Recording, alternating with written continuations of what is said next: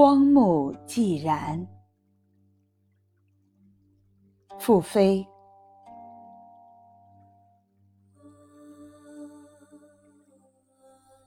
去深山之前，我不会料想到自己会看见什么。是什么令自己产生意外之喜？譬如，巨大的蜂窝掉在三十米高的屋臼上。一棵被雷劈了半边的树，新发青翠的树枝。碧绿的岩石流出汩汩清泉。松鸦抱窝了一群叽叽喳喳的小鸟。这些景象让我迷恋。我收集了很多来自深山的东西，如树叶。花朵，如动物粪便，如羽毛，如植物种子，如泥土。我用薄膜把收集的东西包起来，分类放在木架上。木架上摆放最多的是荒木的腐片。之前。我并没有想过收集腐片。去了几次荣华山北部的峡谷，每次都看见巨大的树倒在溪涧边，静静的腐烂。有一种说不出的东西撞击着我。有树生，就有树死。生是接近死亡的开始。有一次。我和街上扎祭品卖的曹师傅去找八月瓜，找了两个山凹也没找到。曹师傅说：“去南浦西边的北山看看，那边峡谷深，可能会有。”我们绑着腰篮渡江去了。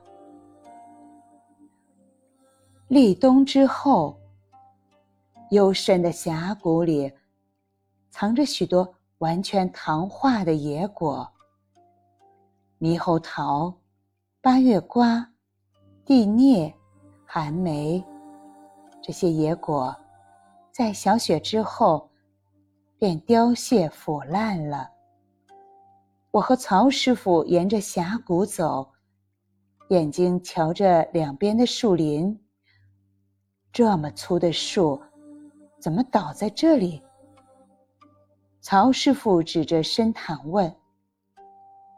我拨开灌木，看见一棵巨大的树，斜倒在潭边的黑色岩石上。这是一棵柳杉，穗状针叶枯萎，粗纤维的树皮开裂。有部分树皮脱落，我对曹师傅说：“柳杉长在沙地，沙下是岩石，根深扎不下去，吃不了力，树冠重达几吨，就这样倒了。他的死源于身体负荷超出了承重。柳杉倒下不足半年。”它棕色的树身还没变黑，它还没经历漫长的雨季。雨季来临，树身会饱吸雨水，树皮逐渐褪色、发黑、脱落。再过一个秋季，木质里的空气抽干水分，树。便开始腐烂。我从腰篮里拿出柴刀，开始劈木片，边劈边说：“倒在涧边，柳杉成了天然的独木桥，可以走二十多年呢。荒木要烂多少年，才会变成腐殖质层呢？我不知道。”泡桐腐化需要五年，然后击鼓不存。山茶木倒地二十年后，仍如新木。枫香树只需十年，便化为泥土。木越香，越易腐化。白蚁和细菌不需要一年，便噬尽木心，无限制的繁殖和吞噬。白蚁和细菌是自然界内循环的消化器。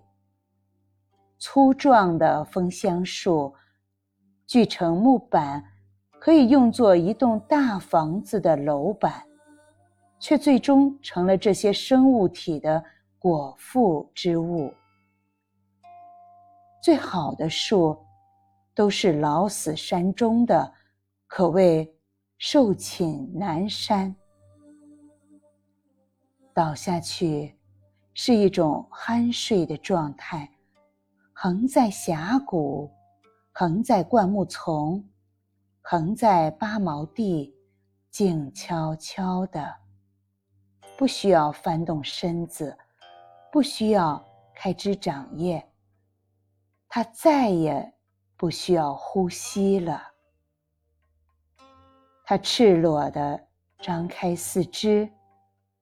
等待昆虫、鸟、苔藓、树死了，但并不意味着消亡。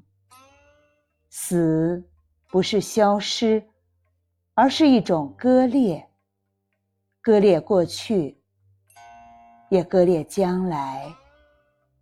死是一种停顿，荒木。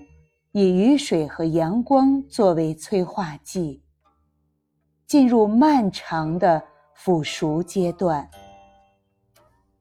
这是一个更加惊心动魄的历程，每一个季节都震动人心。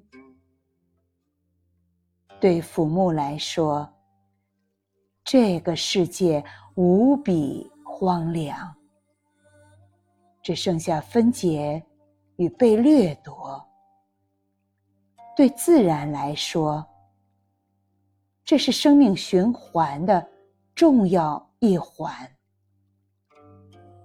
这一切都让我敬畏，如同身后的世界。